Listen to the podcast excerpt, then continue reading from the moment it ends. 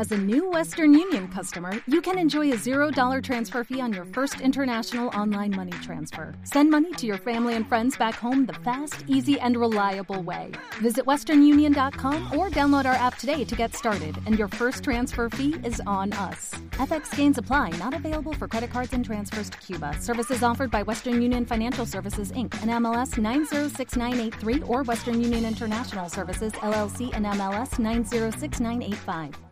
Si te gusta escuchar podcast, Audible te va a encantar. Es la plataforma de podcast y audiolibros de Amazon, con miles y miles de contenidos en español para escuchar. Añaden títulos nuevos todas las semanas, tanto clásicos como estrenos esperados, desde Patria, de Fernando Aramburu, hasta Quitania, de Eva García Sound de Urturi, El último premio Planeta, la saga completa de Harry Potter narrada por Leonor Watling, las novelas de Sherlock Holmes leídas por José Coronado, y también tiene un montón de podcasts exclusivos que no puedes encontrar en en ningún otro sitio, de temáticas muy diferentes, deportivos, El móvil de Méndez, que nos cuenta los entresijos del negocio del fútbol, o un podcast de historia de España conducido por Mario Vaquerizo. Solo cuesta 9,99 euros al mes y tienes un mes de prueba gratuita o tres meses si ya eres miembro de Amazon Prime. Y por cierto, además de escucharlo con las aplicaciones en el móvil, está totalmente integrado en Amazon Alexa. Entra ahora mismo en audible.es y date de alta con la prueba gratuita.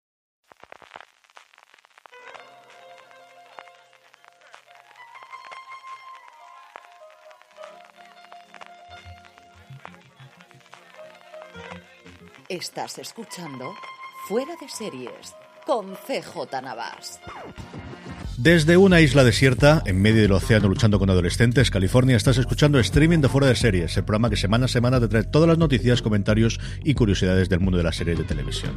Yo soy CJ Navas y para hacer el repaso de lo mejor y lo peor, que alguna cosa hay, de la semana llega del 24 al 30 de diciembre en el mundo de las series. Me acompaña Marichu Lazábal en sustitución de Álvaro Niva porque no sabemos si le ha tocado la lotería o qué ha ocurrido, Marichu. Muy buenas, sí, Álvaro, yo creo que le ha tocado la lotería y se ha alargado con todo el botín y no le vamos a volver a ver. ya empezamos fuerte, empezamos fuerte hoy y con muchísima ilusión y muchísimas cosas. Tenemos un montón de cosas para tenerlos, un montón de noticias, renovaciones, que hemos tenido varias, promesas de nuevas series, algunas confirmadas y algunas deseadas que tendremos un poquito más adelante. Los Power Rankings, los penúltimos Power Rankings de toda la semana, de todo el año, perdonadme, y como siempre un montón de, de cosas que comentar y cosas que contestar de preguntas que nos habéis hecho llegar y también muchas felicitaciones navideñas que también nos han hecho llegar muchas de ellas. Si quieres, Maricho, por las críticas. Lo primero que teníamos es la cuarta crítica, yo ya no sé dónde va a llegar Juan Galonce, con lo mucho que le está gustando 30 monedas, que seguimos y sigue haciendo Juan Galonce todas las semanas, semana a semana, la crítica de la serie Tales de la. Sí, 30 monedas sigue funcionando, Juan sigue enamorado. Yo reconozco que el cuarto aún no lo he visto, así que no me he leído la crítica demasiado para que no me la destroce mucho, pero ¿qué quieres? Es que lo está haciendo muy bien. Le gusta muchísimo la serie de este cuarto episodio, además cuando terminó el mismo domingo, tienes que verla, tienes que verla. Sí, yo ya, ya, estoy en ello, de verdad que estoy en ello, que prometo que estoy reincorporándome, que ahora estas fechas es una de las cosas, de las voluntades necesarias que tengo que hacer, más aún para los, todos los top que tenemos que hacer de final de año, que me está gustando mucho. No es la última crítica que tenemos, porque tenemos varias más. Eh, una de ellas, pasando del terror a la ciencia ficción, es la crítica de la nueva temporada de The Expanse, de la quinta, de las seis que va a tener la serie ya confirmadas. Y en este caso es Luis Acituno, que es con diferencia el que más le gusta esta serie de ciencia ficción, después de mí, tampoco lo vamos a negar, dentro de la redacción, nuestro community manager que ha hecho esta crítica de The Spans, en el que habla de la madurez de los personajes, de cómo han ido pasando, pues eso, de pequeños arquetipos a, a los que ahí conocimos, pues después de cinco temporadas ya, Maricho. Sí, a la serie les, definitivamente es que le sentó muy bien el cambio, ahora la podemos ver en Amazon, y, y Luis está muy emocionado con la quinta temporada, y es que no hay para menos, la verdad. Nada, The Expanse sigue funcionando, sus libros siguen funcionando, la adaptación sigue funcionando, y es que es una factoría muy sólida. Es de estas que posiblemente no vaya cogiendo nuevos aficionados, pero mm. los aficionados de The Expanse somos fanáticos directamente. Eh, yo no sé qué ocurrirá con ella, si harán algún modelo de spin-off, harán alguna continuación, o le dejarán descansar un rato después de esa sexta temporada que está confirmada, porque al final es cierto que tenemos un cuerpo, un núcleo general de todas las novelas como va, pero siempre ha habido mucha novela pequeñita, ha habido lo que dicen los americanos novelas, ¿no? De relatos cortos alrededor de este mismo universo, que a mí no me extrañaría que si la apuesta suya siguiese por aquí, yo lo que pasa es que creo que esto también se están girando mucho a la apuesta con El Señor de los Anillos como la gran superproducción que de alguna forma pueda dar ese tono Juego de Tronos que todo el mundo estaba buscando hace un año y que todo el mundo se ha olvidado a día de hoy y que yo creo que el 2021 va a ser unas cosas a las que todo el mundo vuelva a jugar, el universo de The Expanse te da para eso y para mucho más, Marisa. Sí, eh, El Señor de los Anillos además es de una de esas sagas que ya tiene un montón de gente que tiene metida adentro, pero tiene una construcción de mundo que hemos asimilado muchísimo y es muy mm. fácil meter nuevos fans en, en, las sagas o en el universo de Tolkien. Sin embargo, The Expanse es una ciencia ficción un poco durilla que, que, bueno, pues entra un poco más a contrapelo para esa gente que no ha visto nada de ciencia ficción o no ha leído nada de ciencia ficción. Es un poquito un círculo endogámico, pero de verdad yo os animo a que, a que arranquéis con ella. Si no habéis cogido ciencia ficción, os recomiendo la biología, que será trilogía de Sanderson juvenil, y después de eso ya a piñón con cualquier cosa de ciencia ficción y lanzaros porque mola mucho y es que está muy bien, The Spans mola mucho. Sí que lo está, de verdad que sí que es una grandísima serie. La primera tiene sus momentos, igual que lo tiene la novela también, pero yo creo que a partir de la segunda temporada es cuando empieza a coger bastante, bastante fuerza, por no decir prácticamente toda la fuerza del mundo, sobre todo si gustarse entre más políticas. Si os gustó esa tercera para cuarta temporada de Battlestar Galáctica con toda la intriga política que suelen tener esas novelas de ciencia ficción, hasta que nos llegue en su momento fundación, yo creo que es la más indicada, la que más coge esa antorcha, evidentemente Star Trek y Star Wars, ¿no? Pero, pero la que coge más esa antorcha de ese tipo de ciencia ficción tan acostumbrado sobre todo de las novelas, Marichu. Sí.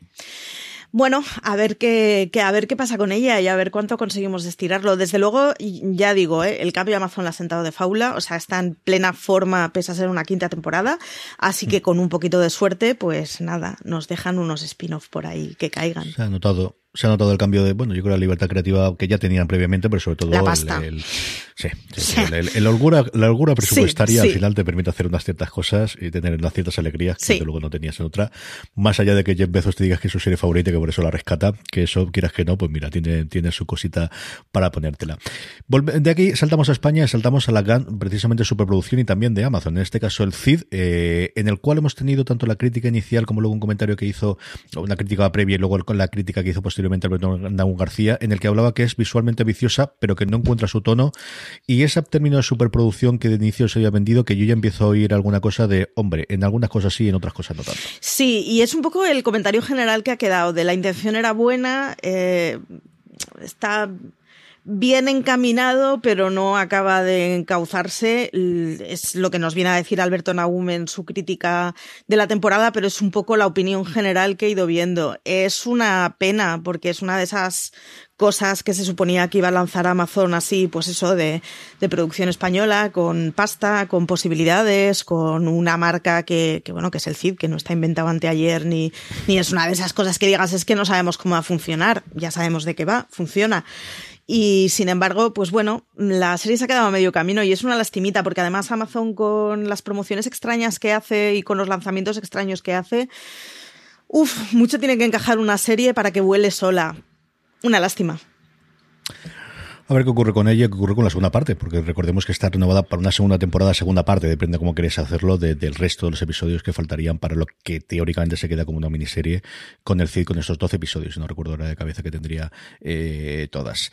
Volvemos a la ciencia ficción, volvemos a The Mandalorian, ya concluido, y luego hablaremos un poquito de esa conclusión, de esa escena post créditos, pero eh, Antonio Rivera, que ha estado eh, realizando todas las semanas los recaps, y en la gran mayoría de los episodios, sobre todo cuando Juan Adonce no pudo, tomando el timón de, de la nave de universo Star Wars, Dentro de, los podcasts, que aprovecho para que si no estáis suscritos, tiene un feed propio, vais a vuestro reproductor de podcast, allí donde os estéis escuchando y buscáis Universo Star Wars y os suscribís, porque vamos a estar en este interregno hasta que llegue la siguiente serie haciendo alguna cosita y hablando posiblemente de alguna de las series de animación y hablando, haremos seguro un review general de toda la temporada. Como os digo, Antonio también redactó para la web una crítica, resumen de toda la temporada que tituló Pudo haber sido la serie, de Mandalorian pudo haber sido la mejor serie de 2020, en el que la ensalzaba, que al final ha gustado mucho, pero también ha dejado alguna cosita previa que a él, bueno, le, ha echado de menos a este final de temporada. Los mandarinos sois unos pesados y me estáis consumiendo la vida. Yo esa es la conclusión a la que he llegado.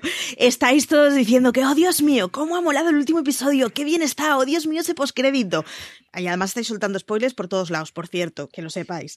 Pero encima, o sea, después de decir, oh Dios mío, qué bien ha estado el último episodio, qué pasada, qué no sé qué, todos ponéis un punto y coma y decís, pero sé la temporada. Es como, pero. todos no. O sea, yo no me metas en el saco primero de un señor Uno, Antonio es insustancialmente joven, así que meterlo en un saco cualquiera similar al mío, simplemente por edad, me parece un insulto contra él, pobrecito mío, que tiene todavía mucho recorrido por tener y, y muchas manías mías que no tiene que poder coger.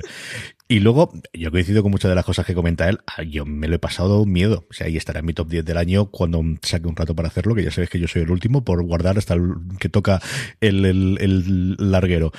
Mm, yo es cierto que al final no soy tan fan de Star Wars. Es decir, a mí, de verdad que de Mandalorian es la primera vez en la que yo me he sentido el universo de la Guerra de la Galaxia como fan, quitando un poquito la película de Ryan Johnson y también por llevar un poquito lo contrario, porque Ryan Johnson es un tío que me cae muy bien. O sea, las películas las vi en su momento, pero por ejemplo, Ángel Agudo este lunes que hablaba con él en fuera de series, él me contaba como al final el, que le marca de alguna forma su vídeo de visuales, por un lado la novela francesa y por otro lado Star Wars, porque Ángel es para darle comer aparte y también por esto es amigo mío, porque de esta forma... Ese mix.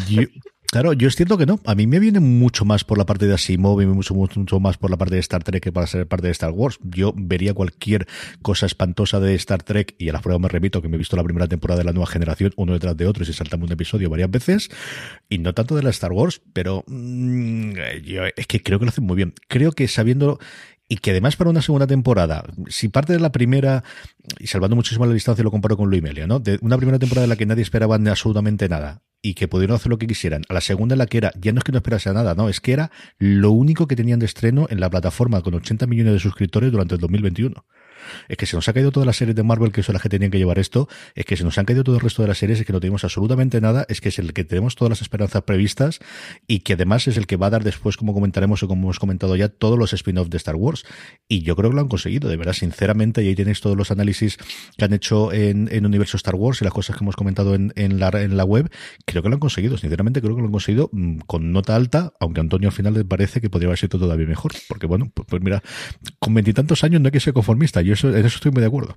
Antonio es, es, un romántico de la vida. Al final busca la perfección. Nada, eh, que, que estáis muy plastas. Que tenemos Star Wars, o sea, es que además yo en casa tengo el plasta mayor, entonces yo tenía la esperanza de que Mandalorian funcionara muy mal y no volviera a oír hablar de Star Wars en mi vida.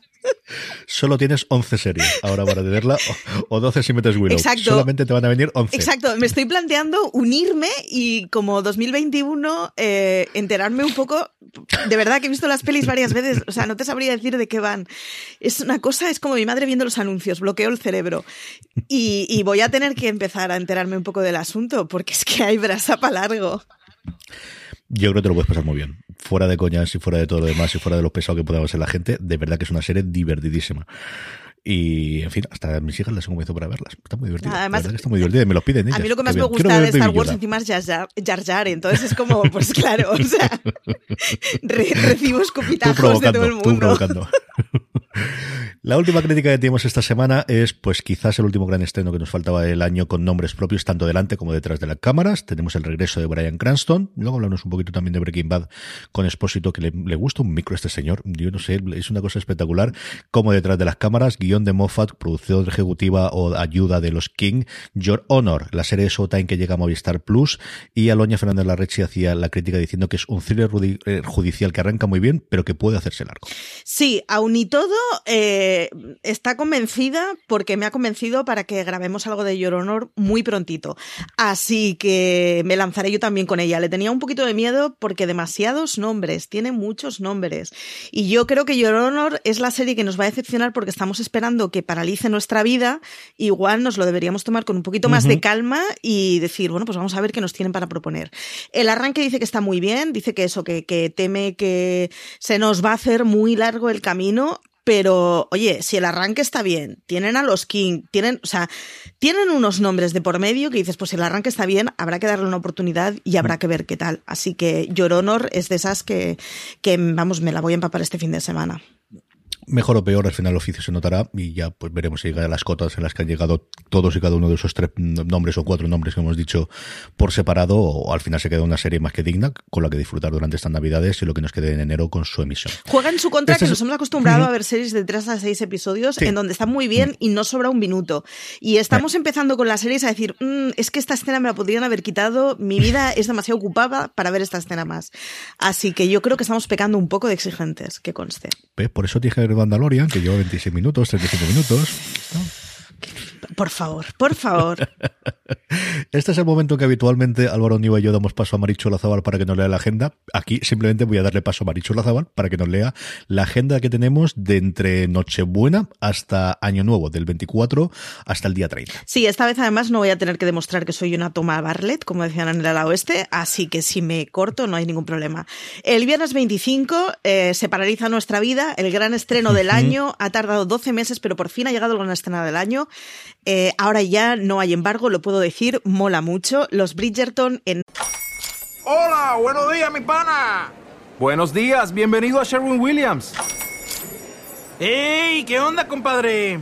¿Qué onda? Ya tengo lista la pintura que ordenaste en el ProPlus app. Con más de 6.000 representantes en nuestras tiendas listos para atenderte en tu idioma y beneficios para contratistas que encontrarás en aliadopro.com. En Sherwin Williams somos el aliado del PRO.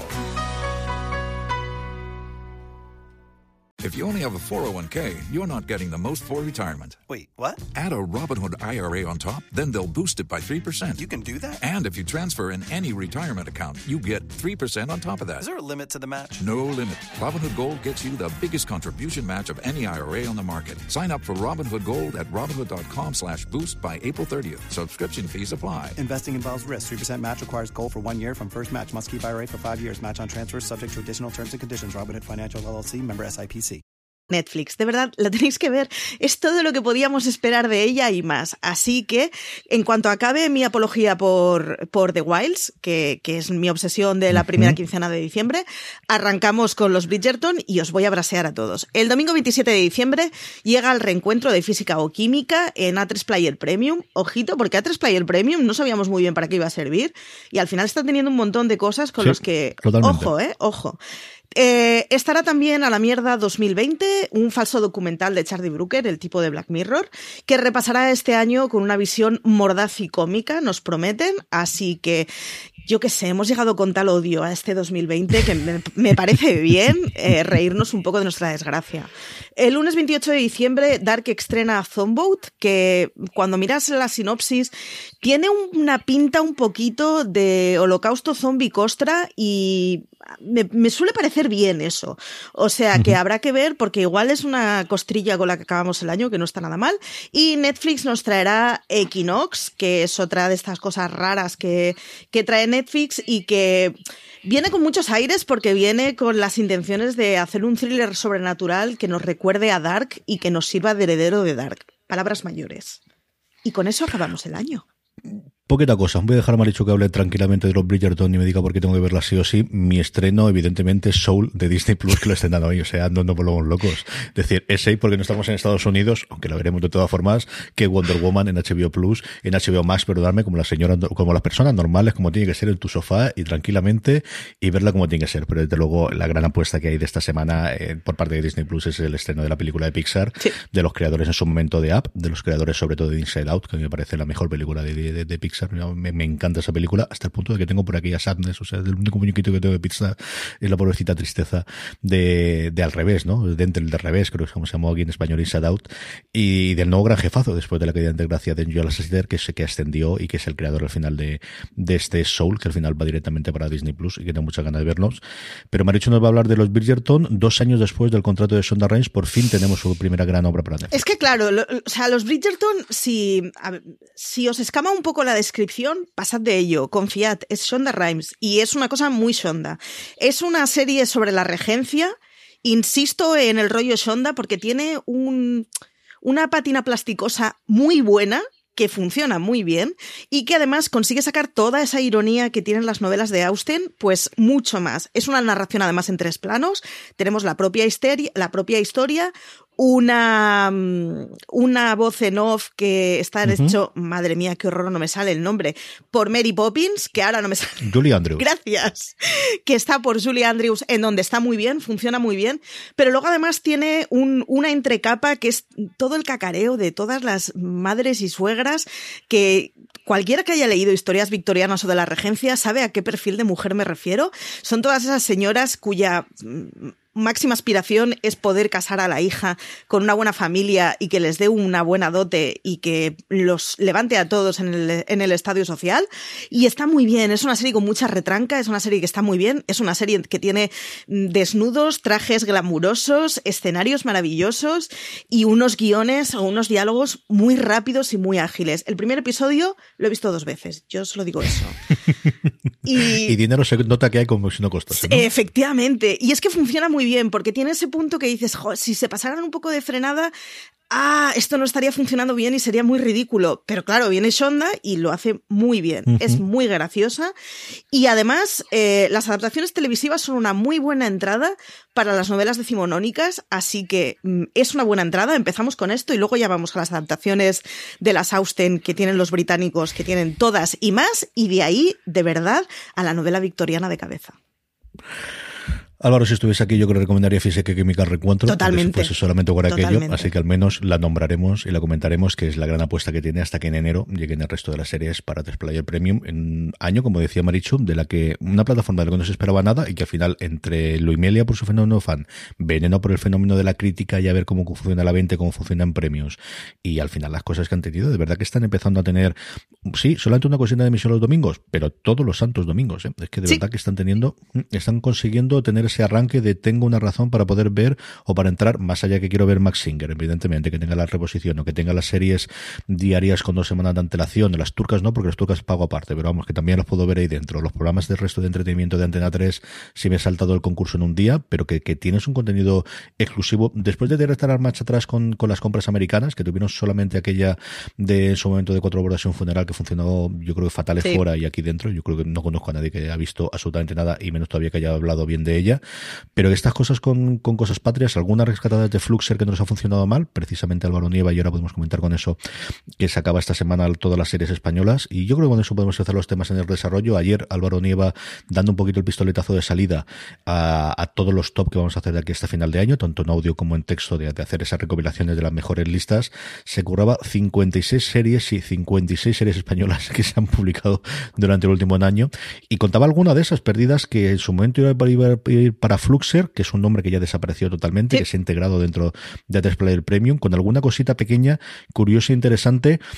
El top 3, yo creo que incluso el top 10 que más o menos esperábamos, pero es una lista que más allá de discutir esta como está tan alta y esto como está tan baja que nos gusta a todos, para rescatar de leche, es verdad que esta estaba y ahora es un momento propicio para ponerse con alguna de ellas. Tiene cosas terribles, esta semana lo comentábamos en la redacción varios, eh, es, el año de la amnesia, es el año que ves tu TV Time y ves y es como... Mm. O sea, fue otro mundo. Ha habido artículos que he dicho, yo he visto esto, sí, está firmado por mí, es un o sea, sí, lo he tenido que ver. Y pasa un poco, y es que Álvaro se ha comido él solito un ranking de las 56 series que se han hecho en España este año, algunas mm, de verdad que, hubiéramos olvidado. Eh, el ranking empieza con historias de Alcafrán y a partir de ahí los 55 restantes los dejo a vosotros. Historias de Alcafrán, yo no recordaba que existía esto y lo he recordado cuando he visto el artículo y pasa con varias. Apoyamos completamente a la pullita que le cae a Antonio de Cuéntame en el ranking de Álvaro y vais a tener que ver el ranking para entenderlo. Y es que a tope con Merche. Ya ha dicho hoy que yo quiero que salgan un catálogo del Benca sus, sus diseños, así que estoy apostando por ello fuertemente. Y nada, el ranking del copón, 56 eh, títulos, es una barbaridad. Eh, y es cierto que es uno de los grandes años de las series españolas, el top 10 es espectacular, pero nos sirve también para ver la de, bueno, mm, títulos mm, de series B morrayeros que se estrenan, pero es que es lo que hay, hay que probarlo. Y qué cosas para ver. Yo me gustan todas las que hay, hay un montón de frases medio no nieva, pero la introducción que tiene de el último show me parece sencillamente memorable. Sí, efectivamente. tengo que escribirle después de decirle, Álvaro, aquí te ha salido, querido, de verdad que me ha llegado, me ha encantado. La tenéis todas, todas, todas en foreseries.com, incluida esa maravillosa primera línea hablando del último show. Em, seguimos con la resaca de Disney un poquito y, además con novedades. Marichu, yo que te he preguntado, al menos no lo hemos hablado en micro, ¿qué te pareció toda la presentación y de todo lo que hay de la apuesta de Disney? ¿Esto se come en todo el mercado el año que viene o qué? Da mogollón de miedo porque estos se pueden comer absolutamente todo el mercado y además de verdad tienen dinero infinito marcas que siguen funcionando, apuestas que sabes que van a seguir. O sea, me gustará, me gustará ver en Soul, que está estrenado un poco por la puerta de atrás. Quiero decir que no ha podido ser el gran estreno en cines, que está en una época ya demasiado avanzada la Navidad. Normalmente los estrenos de, de series navideñas, o sea, de películas navideñas para chavales solían ser 10 días antes, una cosa así. Eh, me gustaría saber la de pasta que van a hacer en merchandising y posiblemente sea el año que menos hagan pasta de merchandising de uno de sus estrenos. Así que Disney viene a comerse el mundo. Eh, yo si decía antes que me estoy planteando si unirme a la secta de Star Wars, aunque solo sea, ya que no puedo con vosotros, pues me uno y ya está. Eh, me está pasando algo parecido con Marvel y es que necesito una Espérate, que esa no hemos empezado a dar la paliza todavía, ¿eh? Esa no hemos empezado a dar la paliza todavía. Necesito una guía del usuario con pero Marvel. De Marvel, Vamos, o sea, de Marvel algún que otro original número uno de Forum tengo yo comprado desde los ocho años, ¿eh? eh, Ahí aviso yo. Sí, sí, además es que, es que es de estas marcas que dices, es que igual no lo sigues, pero entiendo perfectamente que esto sea una religión, tenga sus fanáticos y vayáis a misa todas las semanas comprando vuestros números, porque es que se entiende, son títulos infinitos, series que ves que es que funcionan muchísimo, un legado histórico que es que es igual, que es que no hace falta que salga nada nuevo, con que se base en lo que ya tenéis, tenemos para el resto de la vida. Así que Disney se va a comer la tostada, vamos, pero enterita, hasta que, o sea, nos va a dejar las miguitas que él quiera dejarnos, ya está. No somos fanáticos, somos fieles devotos de la religión verdadera. Sí, sí, sí, no confunda las palabras, no es lo mismo, no es lo mismo. Y lo peor es que últimamente estoy leyendo más DC que Marvel, es lo que más delito tiene de todo esto, porque han empezado a recuperar un poquito del espíritu de la línea de Vértigo y Batman últimamente tiene cosas bastante decentes. Ay, a ver si se organiza también un poquito HBO y, y mira que no tiene malas series de DC, pero que Sí. nos tengan alguna cosa interesante para hacer en los próximos tiempos. Efectivamente. Hablando de esto, porque Marichu no hemos hablado de Star Wars y yo sé que quieres que comentemos un poquito más de esto. En el último episodio se lanzaba la decimoprimera serie. No se sabía nada, Favreau ha hecho el circuito de los programas de la mañana, fundamentalmente, más que los late night, en el que ha ido contando un poquito de qué ver este libro de Boba Fett, el spin-off de The Mandalorian que comentaban en la última, eh, pues eso, en la escena post del último episodio de The Mandalorian. Efectivamente, y es que como el último episodio no había estado suficiente top y no tenía todo el mundo en plan, oh Dios mío, habéis paralizado mi vida, la gente de Disney ha decidido que después de, de- en fin, Cuatro horas la sacada de cartera que hicieron la semana Cuatro. pasada, porque además son cuatro horas en donde dices título tras título, pues iban a dejar la guinda para el último episodio de Mandalorian. O sea, yo te- de verdad que tenía la esperanza de que ya después de la presentación, pues bueno, acababa Mandalorian y ya está. Y llegó la mañana siguiente y había la mitad del Twitter diciendo, oh Dios mío, no voy a decir spoilers, pero mira cómo ha sido el final, y la otra mitad diciendo, oh Dios mío, no voy a decir spoilers, pero anuncian en el, en el, bueno, pues en el postcréditos de la última temporada. Y es que, pues nada, pues tenemos una serie con Boba Fett y van 11. No te sé decir de qué van ni la mitad de ellas. 11 series, es una barbaridad. Y todas pueden tirar además de trama como para, para eso, para que sean series que más o menos funcionen, si no todas, casi todas. Sí. Favreau confirmaba porque había ciertos rumores de que podría ser la tercera. Claro, es que al final la serie se llama The Mandalorian. ¿Qué Mandalorian? ¿Jidin? Puede ser otro, pueden cambiar. La convierte de repente después de las dos temporadas en una serie andalógica y se van con Bocatana. ¿Qué va a ocurrir aquí dentro?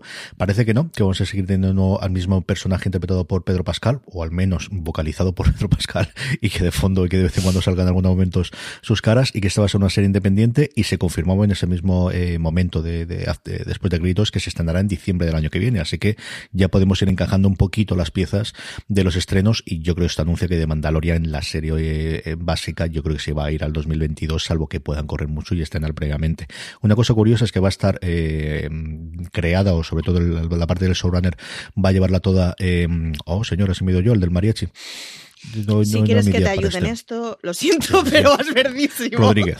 Robert Rodríguez, es Robert Rodríguez, sí, ¿no? Robert Rodríguez, que era curioso porque este año dirigió uno de los episodios, el antepenúltimo episodio, el, la tragedia, lo dirigió y fue una sorpresa porque sustituyó a alguien del que no ha trascendido el nombre, a lo mejor yo, yo no me he llegado a meter tanto para buscarlo porque era, y sorprendió mucho que Robert Rodríguez pudiese meterse ahí en medio. Y ahora parece ser que es porque ya estaba preparando, lo tenían ya dentro del equipo, que estaba preparando la cosa de Boba Fett, que parece que han grabado varias de las cosas y entonces lo pudieron meter directamente para dirigir ese episodio que se quedaron sin director parece que unos meses antes. No sé si hubo algún problema de COVID, algún problema de agenda o exactamente qué como te digo, yo, al menos por lo que yo he leído, no ha trascendido cuál fue el problema, pero sí que mm, eh, había sido un reemplazo de última ocasión y no suele ser habitual en que al final tengas un reemplazo de una última ocasión para un pedazo de, proyecto como este de aquí, ¿no? Que cambies de alguna forma o que cojas un director que va después y lo adelantes en este caso. Pero él ya estaba metido porque ya parece que llevan en desarrollo y también incluso alguna cosa grabada ya de Boba Fett y mm, al final el personaje en ese episodio tiene cierta preponderancia, así que tenía todo el sentido del mundo que, que estuviese Robert Rodríguez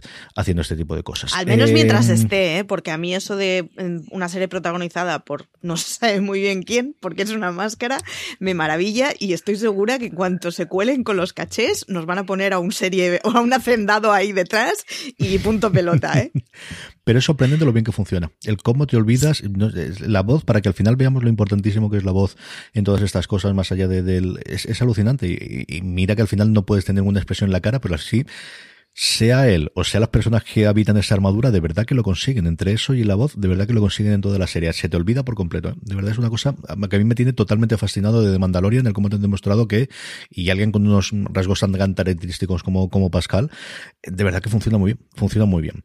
De un universo al otro, de un universo de la Guerra de las Galaxias al universo que se ha ido creyendo poco a poco alrededor de Breaking Bad, evidentemente con la serie madre, con Better Call de la cual cada vez se habla mejor, aunque quizás yo creo que se ve menos. Yo creo que al final la crítica, aquí en España la gente que la ha visto, que al menos en nuestro círculo yo creo que es una cosa mucho más reducidita de lo que puede ser otras series, pero la crítica americana, que la ha puesto sin prácticamente ninguna excepción en todos los top 10 de, de los que he estado mirando yo hasta final de año, y Giancarlo Esposito, hablando precisamente de Star Wars, que le ponen un micro y el señor salta y él está loco por seguir haciendo y por seguir haciendo más cosas de estas. Sí, parece que no ha acabado Breaking Bad. O sea, es una serie a las que no le vamos a dar portazo en la vida.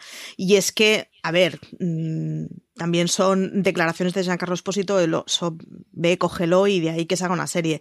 Pero eh, dice que por él que seguiría dándole vida a Gus Fring, así que, pues no lo sé. Pues, mm, oye, Better Call Saul mal no ha funcionado. Es verdad que ahora tiene a los seguidores que tiene y no gana nuevos adeptos, y al menos en España no es una cosa que paralice las calles, pero mal, mal tampoco debe funcionar porque con ella siguen, ¿eh? No, siguen, yo creo a nivel de premios veremos a ver cuántas nominaciones tienen los Globos de Oro, que va a ser lo más cercano y a los premios, pero lo digo yo que sobre todo la crítica americana la está encumbrando y la está ensalzando muchísimo hasta el nivel de Breaking Bad, ¿eh? o sea, yo ya empiezo, ya no es raro el, alguno de los que leo de los 10 o 12 americanos que puedo leer yo, que la pone al mismo nivel de Breaking Bad y por momentos incluso por encima, ¿no? Y, con algunas interpretaciones especialmente que tenemos la de Wexley. Y ojo, recordemos em, que en Breaking Bad las primeras temporadas tampoco movía las manadas que llegó a mover al final, ¿eh? O sea que Tuvimos el efecto Netflix de, de, meterse las cuatro primeras temporadas dentro y eso es lo que permitió que el final de la cuarta, especialmente las dos últimas, que al final son una o dos, ¿no? Depende de, de cómo quedáramos considerarlo, la que realmente tuvo el fenómeno, pero que fue fundamentalmente un efecto Netflix. Breaking Bad la veía la misma gente que Mad Men Proco más o menos, Mad Men se quedó viendo esa gente y Breaking Bad se convirtió en el nuevo fenómeno gracias fundamentalmente a Netflix. Es la demostración además de que si una serie funciona y tiene tu base, su base fiel, oye que siempre puede dar el zambombazo. Totalmente. Renovaciones, un montón de gente que se ha ganado el pan y que se ha ganado seguir trabajando el año que viene, Maricho. Pues sí, tenemos renovaciones de The Flight Attendant que ha acabado con sus más y sus menos. Del cuento de la criada que yo empiezo a pensar que esto nos vamos a acabar cansando de ella y me está dando mucha penita, pero voy a seguir viéndola. Eh, por supuesto, la renovación de Un lugar para soñar. Queda cancelada la manifestación en Puerta del Sol. No hace falta manifestarse para Netflix. Nos ha dicho que nos va a regalar una tercera temporada. Y es que con el final de la segunda, si no había una tercera, de verdad que yo la liaba, ¿eh? que la liaba en la calle. Eh, tenemos también una renovación de Locan Key cuando aún no se han estrenado la segunda temporada. Ya eh, Netflix ya ha dicho que va a haber una tercera. Y yo prometo que el día que Netflix dijo que iba a haber una tercera fue el día en que me compré la primera parte de los cómics. En plan, bueno, esto va a ir de verdad. Pues venga, vamos a ver, vamos a leerlo de verdad, que parece ser que el, que el original es bastante más cañero. Servant tiene una tercera temporada y La Materia Oscura es algo que ya estaba bastante bueno, es razonable pensar que se concibió desde el principio como una triada de tres temporadas, así como son tres novelas, y han, confirmado que vamos a tener una tercera temporada que acabará y que por lo tanto la saga será, pues eso, empacadita y tal y como nos tuvimos, tal y como estuvimos acostumbrados en su, en su versión original. Dos cositas son las dos primeras. De The Flight Attendant, la semana pasada, el viernes pasado, que creo que va a ser el último programa del año, en el Típico Fight de Hollywood Reporter entrevistaban a Kelly Cuco y contaba toda la experiencia suya como productora y como protagonista. Y yo creo que estaba haciendo la campaña por la renovación, si no es que ya estaba renovada entre bambalinas y estaban buscando el momento para renovarla, pero es una entrevista, pues eso, de alguien que lo ha sido absolutamente todo con Big Bang Theory y que ahora se ha metido a hacer este proyecto y que lo está llevando adelante.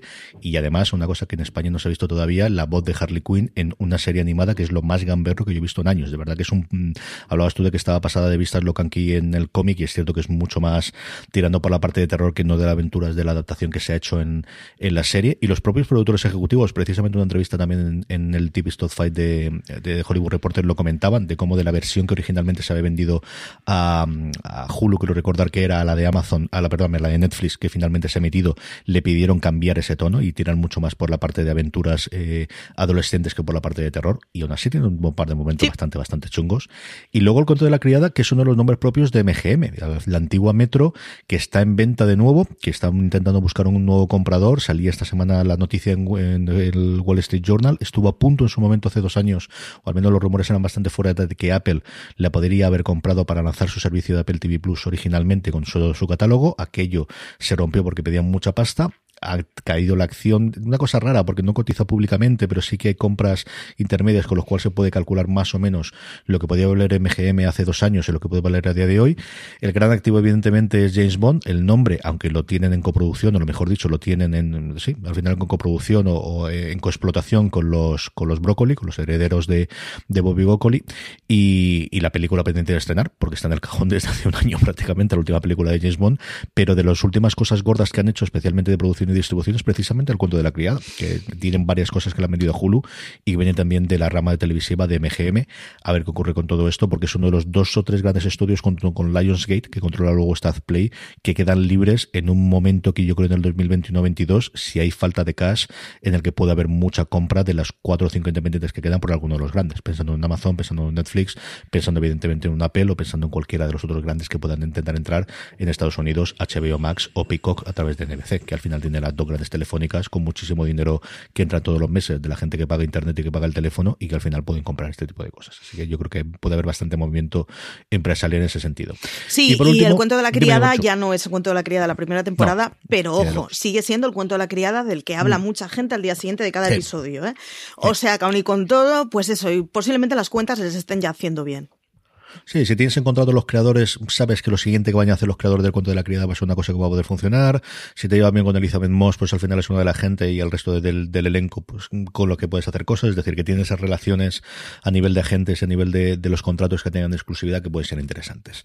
Por último, Shadow and Bone. ¿Qué podemos esperar de esto, Marichu?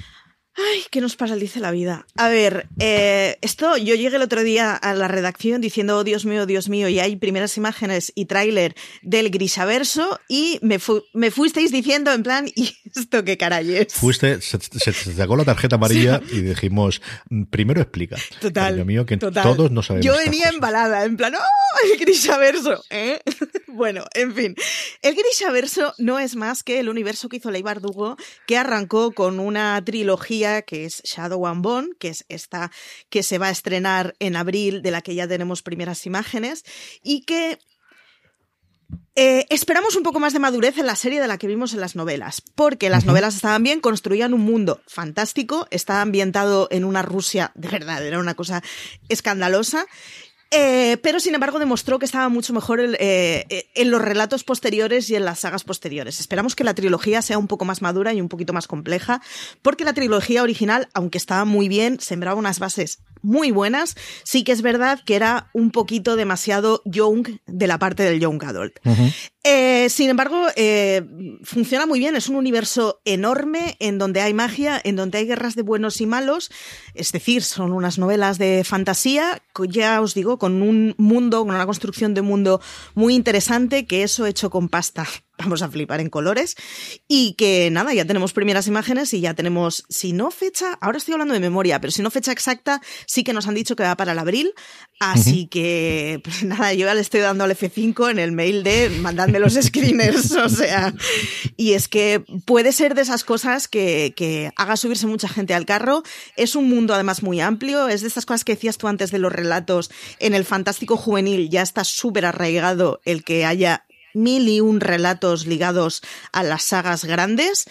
Así que es de esos mundos que como abran la caja y funcione bien, pues tenemos un montón de años de series por delante.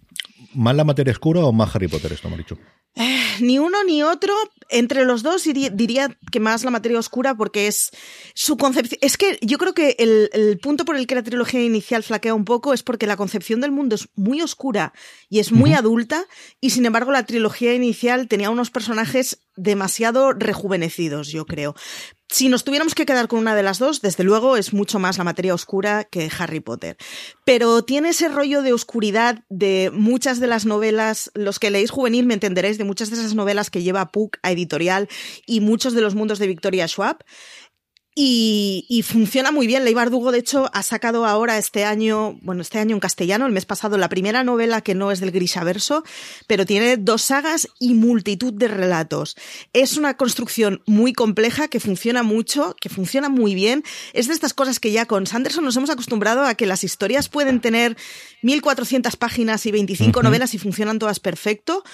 Y, y es un poco de este mundo en juvenil, en una cosa más asequible, pero sigue teniendo muchísima oscuridad.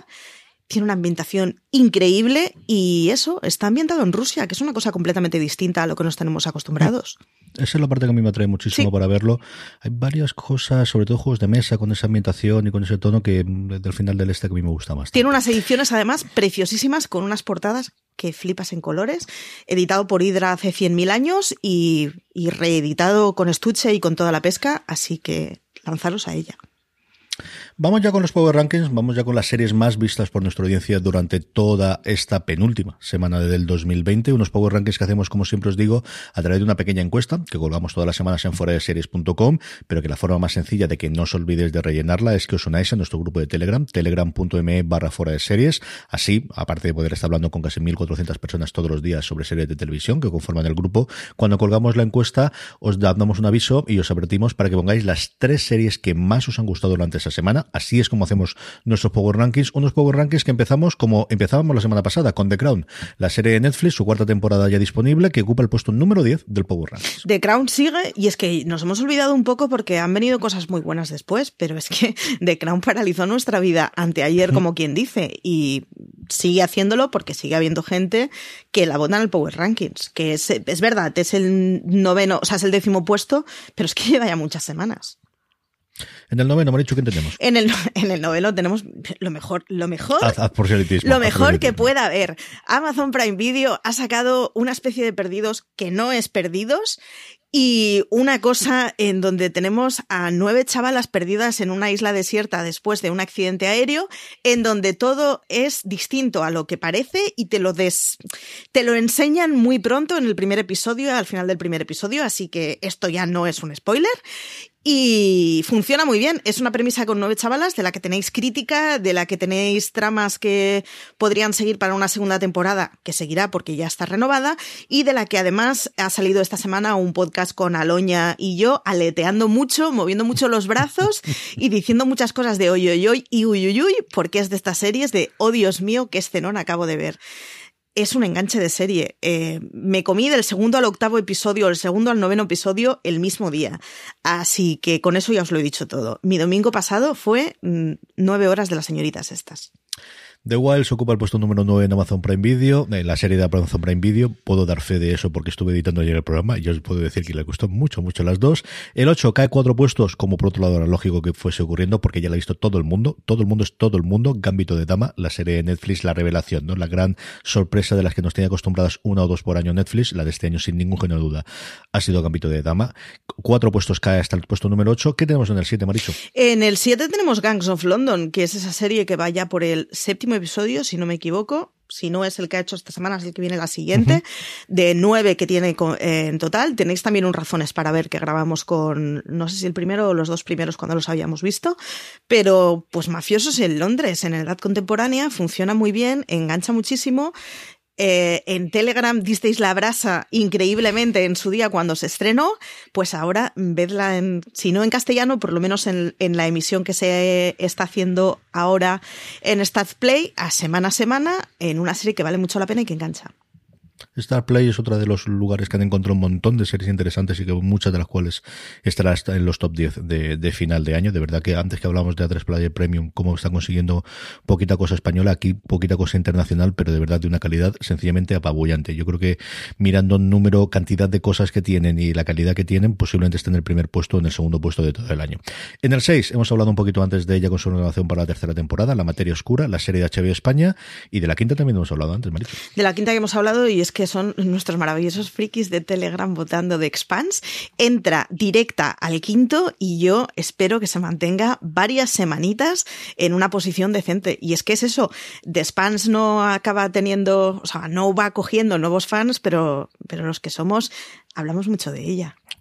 Lo somos. Como también habla mucho de ello a la gente que ha visto el desorden que dejas antes de que se permitiese y posteriormente. Es la subida más grande de todas las que tenemos eh, esta semana. Cuatro puestos sube con respecto a la semana pasada. Tenemos el review eh, que hizo Álvaro Niva junto con Aloña esta misma, o la semana pasada, si no recuerdo mal. Lo tenéis entero. A mí me quedan dos episodios cuando estés oyendo esto. Mm, perdóname, cuando estamos grabando esto, no cuando lo estés oyendo, porque pienso verlos esta noche cuando tenga tiempo que por fin podré verla y terminarla. Yo estoy disfrutando muchísimo con el desorden que dejas la eh, serie de Netflix ocupa el puesto número 4 y a partir de aquí el podio exactamente igual, Maricho. El podio exactamente igual y ojo porque el podio es con tres series de género. Es una cosa que me flipa. Tenemos dos ciencias ficciones y una terror. Luego para que digan que el género no vende, señores. En el número 3 volvemos a tener a Star Trek Discovery, que se mantiene en el podio. Mm, ojo, mm, Lleva ya muchas semanitas esto, ¿eh? En el número 2, 30 monedas con HBO España, que se mantiene en el número 2, que está funcionando muy bien, que hubo gente a la que no le gustó nada el primer episodio, eso se bajaron del carro, pero los que quedaron subidos ahí se han quedado y sigue teniendo un montón de fans cada semana y el número 1 para el mandarina.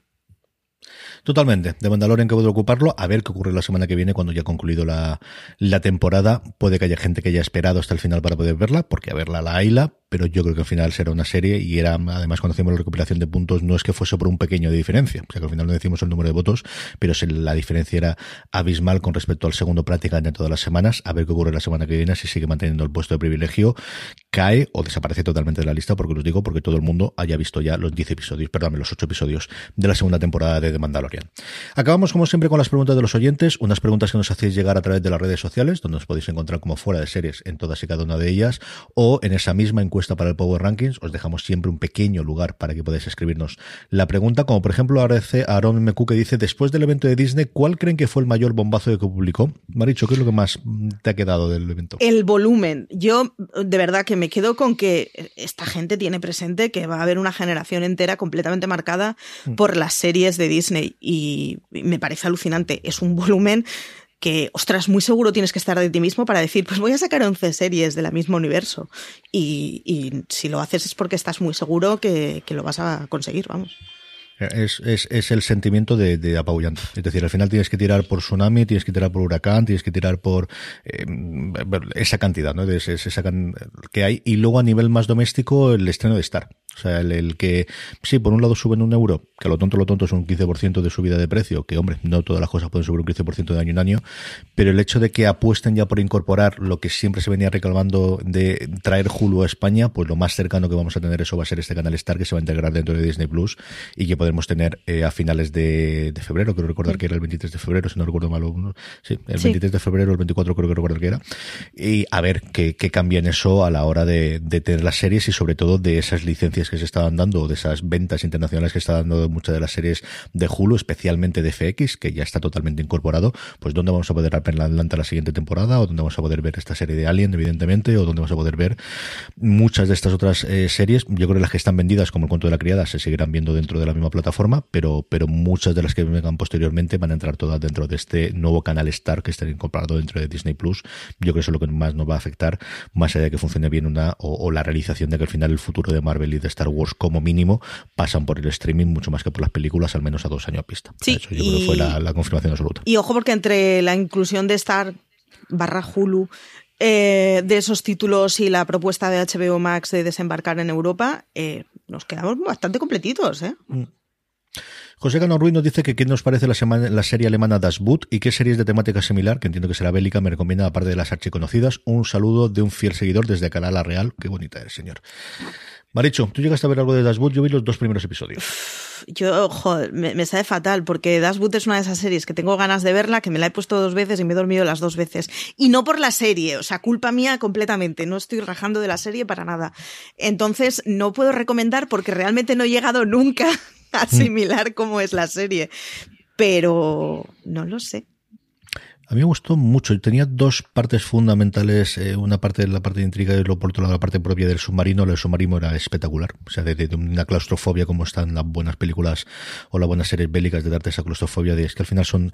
Y luego el sentimiento de recordarte que son niños, ¿no? De que muchas veces se te olvidan, pero quien combatía y que sigue combatiendo metodamente en las guerras, especialmente eh, en la guerra mundial, eran gente de 18, 22 años, mm, sí, muy adultos porque la vida les había obligado a ser muchos adultos por las circunstancias personales, pero que no dejaban de ser niños cuando mirabas en alguna de las cosas. Es que la carne de cañón es... Mm, de las que puedes mandar, de la que al final puedes engañar o puedes alistar o puedes mandar para allá sin tener tanto problema. A mí lo que vi, de verdad que me gustó muchísimo, muchísimo. Y luego la otra trama que había con sus momentos. Había muchas caras conocidas, sobre todo de, de- de las series americanas, pero es la parte que me gustó.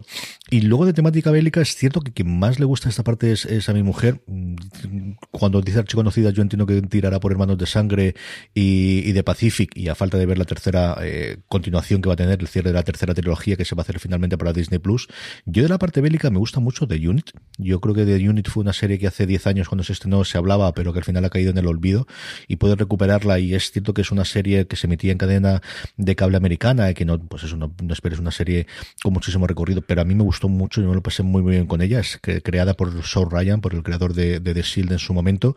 Y Lorena dice que le está gustando mucho Shield Team, que la ha vuelto a ver entera desde el principio le está gustando muchísimo. Y mi mujer para las bélicas suele ser un poquito eh, peleaguda porque le gusta muchísimo el género y es, dice que es de lo que mejor que he estado viendo recientemente. Y luego ya en materia, lo que pasa es que es en materia de guerra y documental. Si no habéis visto lo- los documentales de Ken Barnes, que es, bueno, hasta el punto de definir el efecto que se hace de cuando tú tienes una fotografía y la cámara te pasa de un sitio a otro para hacer como si fuese movimiento cuando no tienes imágenes, se llama efecto Ken Barnes porque lo empezó a hacer originalmente en la serie de documentales americanos que hizo sobre béisbol y sobre la guerra civil americana, el documental de la guerra civil americana, pero más recientemente el del Vietnam, que mira que es una guerra que a todos nos suena, que todos hemos conocido, pero que se remonta hasta los orígenes de la, de la colonización francesa que ocurre ahí y por qué ocurre toda la parte inicial de Ho Chi Minh y todo demás. Me parece un, documental apabullante que aquí tuvo Amazon Prime Video y no recuerdo si está allí o lo tuvo Netflix durante un tiempo y ha ido cambiando de plataforma cada seis meses. No sé exactamente dónde estará, pero en alguna aparecerá o desaparecerá. Si no lo habéis visto el, el documental, no tanto en serie,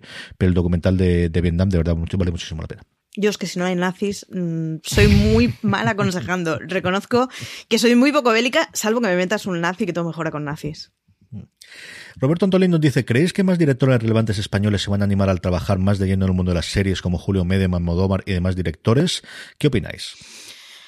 Yo creo que ya hemos llegado a un punto en el que si no lo hemos superado, estamos superando muchísimo eso. A nadie se nos ocurriría hacer la pregunta contraria de ¿alguien de series estaría dispuesto a hacer cine? Pues, ¿Por qué no? Si le apetece, es un medio primo hermano en el que se pueden utilizar herramientas técnicas más o menos parecidas y en el que se vienen a contar otras cosas en otros tiempos.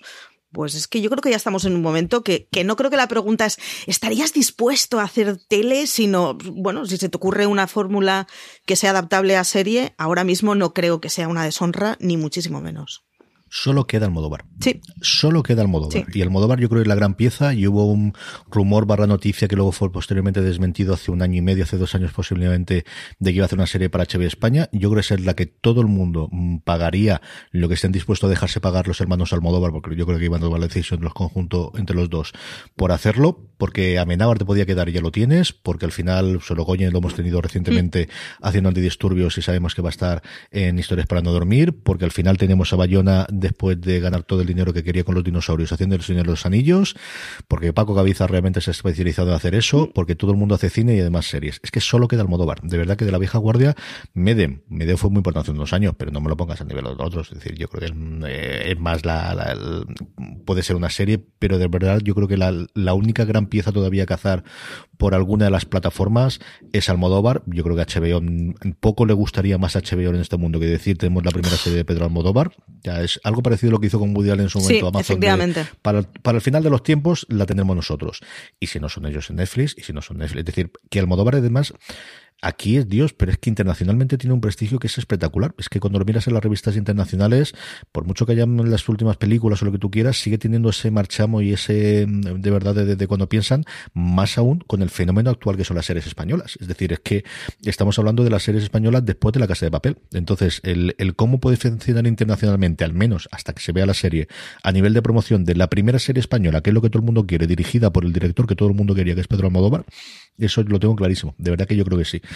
Y el resto, es que hemos tenido a Coiset. Es que, es que no nos quedan más. Es que de verdad que no hay mucho más. ¿eh? No, y que además las series hayan funcionado o no, han funcionado con independencia al hecho de decir, es que es una serie de televisión, es que. No. O sea, e, esto ya no existe, ya no es solo has quedado para hacer tele. Eh, han hecho suficientes nombres grandes, televisión como, o televisión, o pequeña pantalla, o como le quieras llamar, como para ya tener completamente asumido que si algo no es, es una deshonra. Eh. O sea que el argumento por el que Almodóvar no habrá hecho serie será el que sea y él lo sabrá. Pero desde luego no creo que sea por una cosa de es que es un género pequeño, ya no lo es. No, yo creo que es encontrar la idea concreta, idea que lo que hay y, dejarse querer, sabiendo que al final, pues eso, es la primera y, lo que quiere hacer.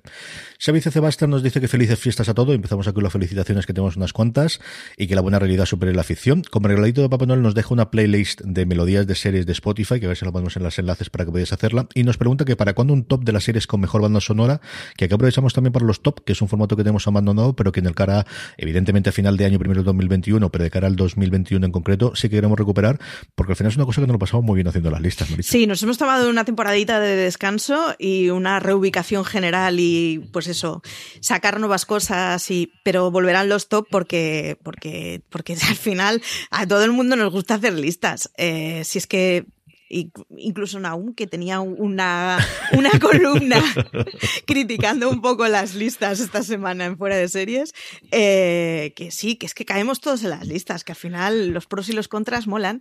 Y yo no sé si haría una de mejores bandas sonoras o una de peores, porque esta semana hemos tenido que buscar banda sonora por otra cosa. Y la de las Gilmore ha estado ahí, ¿eh? Se me ha pegado, se me ha pegado. Joder. Inma Gómez, a la que mandamos un beso desde aquí, nos dice que únicamente desearos felices fiestas y mejor 2021 que este 2020 tan distópico que hemos vivido. Ya sabéis que me encanta todo lo que hacéis, así que mucho ánimo para seguir trabajando también como lo hacéis. Saludos, un beso muy fuerte, Inma, y los mejores deseos para el 2020, lo que falta, y para el 2021. Y esto irá a nuestro canal de, de Telegram de Slack, en el que nos decimos cosas bonitas, por cierto. Que cuando nos decís cosas bonitas, nos lo decimos para arrullarnos un poco en esos días que dan las 8 y aún seguimos currando. Totalmente. Eh, Carlos Pereira nos dice, ¿cuál es vuestro lugar feliz seriéfilo navideño? Gracias por el trabajo que hacéis y felices fiestas. ¿A qué serie vuelves tú todas las navidades, Marichu? Todas las navidades no sé. Esta voy a volver a Bridgerton. No sé si os lo había dejado claro, pero mola mucho. Eh, mi problema es que en navidades son de estas cosas que, que como pasas unos días encerrados en casa y en donde no mola mucho salir a la calle, me suelo coger los Homeland, los American Horror Story, estas cosas que me las veo una temporada del tirón. Entonces yo entiendo que decir que American Horror Story es una serie navideña, joder, no dice mucho de mí a favor. Pero dice mucho de ti. No. De dice mucho. Sí, exacto. Yo pero no bueno. Yo sabes que estoy muy a favor de esas cosas, Maricho. Pero, pero claro, yo lo tengo muy asignado a, pues eso, mi sogro viendo la tele al lado mío y yo con la tablet viendo American Horror Stories, buen rollo. Así que realmente es la serie que me viene a la cabeza cuando pienso en series de Navidad. Entiendo que, que no es muy navideño, pero es que no me van mucho. A mí las series y las pelis navideñas no me tienen nada, nada. Hilda, mi lugar eh, el año pasado ya lo fue y este año también lo va a ser ahora con la segunda temporada. Yo estoy dando la matraca, no es Bridgerton, no, es Hilda, la que tienes que ver, vosotros o con la familia o con quien sea. Es una serie absoluta y totalmente maravillosa para ver y, para disfrutar y me sigo riendo con ella y me lo sigo pasando pipa y, la estoy dosificando con las niñas que dicen otro episodio, episodio, no, mañana, de verdad, dejarla que está muy bien. Y es de estas además, del estilo Momo, de estas que si la ves con siete años te mola, pero si la ves con 47 también te mola. El tercer episodio de la segunda temporada con todas las brujas es un episodio tan bonito, tan chulo, tan tan imaginativo y tan tan delicioso como toda la temporada, de verdad. La tienes entera en Netflix las dos temporadas y es una serie ideal para Navidades. Hasta aquí ha llegado streaming. Recordad que tenéis muchísimo más contenido en formato podcast en nuestra cadena, buscando fuera de series en iVoox, en Spotify, en Apple Podcast o como me gusta decir en vuestro reproductor de confianza. Y no solo en fuera de series, tenéis Universo Star Wars que está en su lugar separado para todos los episodios de The Mandalorian y dentro de nada tendremos el análisis completo la temporada, que seguimos haciendo universo Star Trek, hablando de episodio a episodio todas las semanas de los nuevos episodios de Discovery, los podéis encontrar también todos. hemos hecho un pequeño cambio del, un pequeño no, hemos hecho un cambio del proveedor de podcast, pero creo que todo funciona bien. Si os da cualquier prueba a vuestro reproductor para alguno, escribirnos a podcast arroba, eh, fuera de y lo miraremos. He estado hoy precisamente cuando estaba grabando esto toda la santa mañana revisando y parece que todo funciona bien con el nuevo alojamiento, pero por si acaso um, te utilices un reproductor concreto o estéis mirándolo, hemos cambiado también el reproductor que tenemos dentro de la página web para que podáis verlo con las listas y con todo lo demás. Vamos a hacer unas cuantas combinaciones o cambios aprovechando precisamente estas, estas fiestas para que todo funcione. Y además, como os digo, muchos de estos programas los estamos grabando también en vídeo, así que si nos queréis ver las caras a Maricho y a mí, nos podéis ver en nuestro canal de YouTube, youtube.com barra fuera de series. Maricho Lazabal, un beso muy fuerte. Hasta la semana que viene. Nada, hasta la semana que viene, porque Álvaro, lo de la lotería parece ser que va en serio. Así eh, que... dura dos semanas, sí, sí, sí, efectivamente. A todos vosotros, gracias por escucharnos, gracias por estar ahí. Volvemos la semana que viene y como siempre os digo, bueno, primero, tened mucho cuidado de estas fiestas, pasarlo muy bien, feliz Navidad y recordad, tened muchísimo cuidado ahí fuera.